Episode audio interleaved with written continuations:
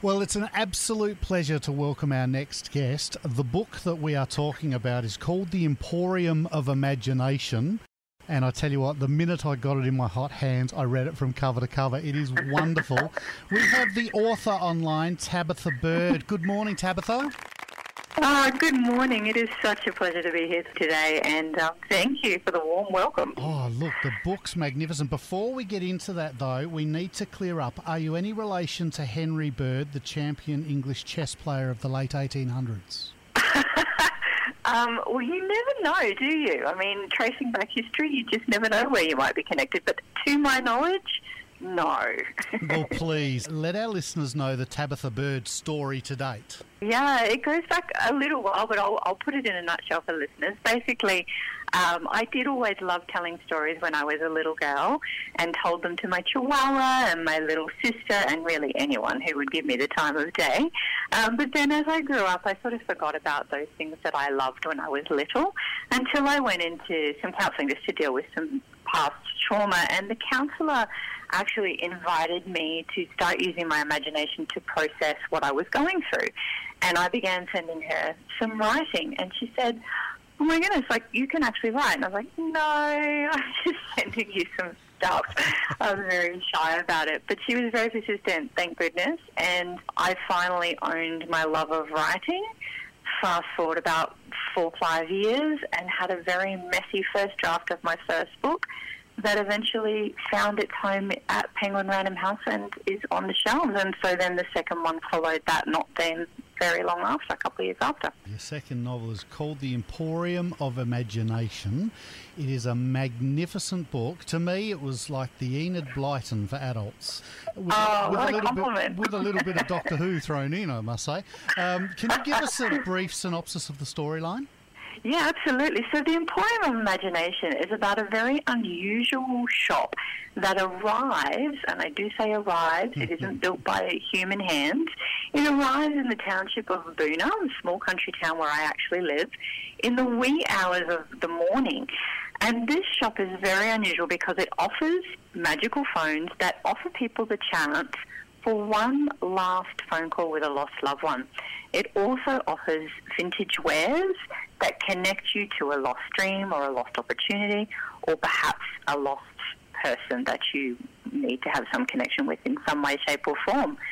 And the custodian of the store is named Erlitich, and he has a slight problem. His time as custodian is running out, and he's actually disappearing, and he needs to find his replacement before he passes or disappears completely. Otherwise, the shop will not continue. So that's it in a nutshell, but there's lots of other lovely twists and turns and characters as well. Absolutely, some nice little surprises dotted throughout. Where did the idea, you know, germinate? Where where did you come up with this idea? Yeah, so the Emporium began really just with the characters' journeys, and I was absolutely obsessed with uh, the young character Enoch and, and his um, he started talking to me, and I know all writers say characters talk to them, but they really do. and um, but then I actually came across this really unusual story, which is actually true, of this Japanese gardener, Mr. Itaru, who built himself what he calls a wind phone. And it's actually a phone booth where he's placed a rotary phone inside. It's disconnected, it's not connected to anything. But he uses the rotary phone to talk to his cousin that had passed the year before as sort of a way for him to process his grief. And when the Japanese tsunami hit in 2011 and wiped out so many people, um, Mr. Itaru opened up his phone booth to the public. And to this day, thousands of people from around the world actually pilgrimage to this phone booth and they use the phone as a way to process their grief and talk to people who have passed. And so, therefore, carrying their grief on the wind, hence the term wind phone. And I just thought, oh my goodness, that is just amazing and beautiful.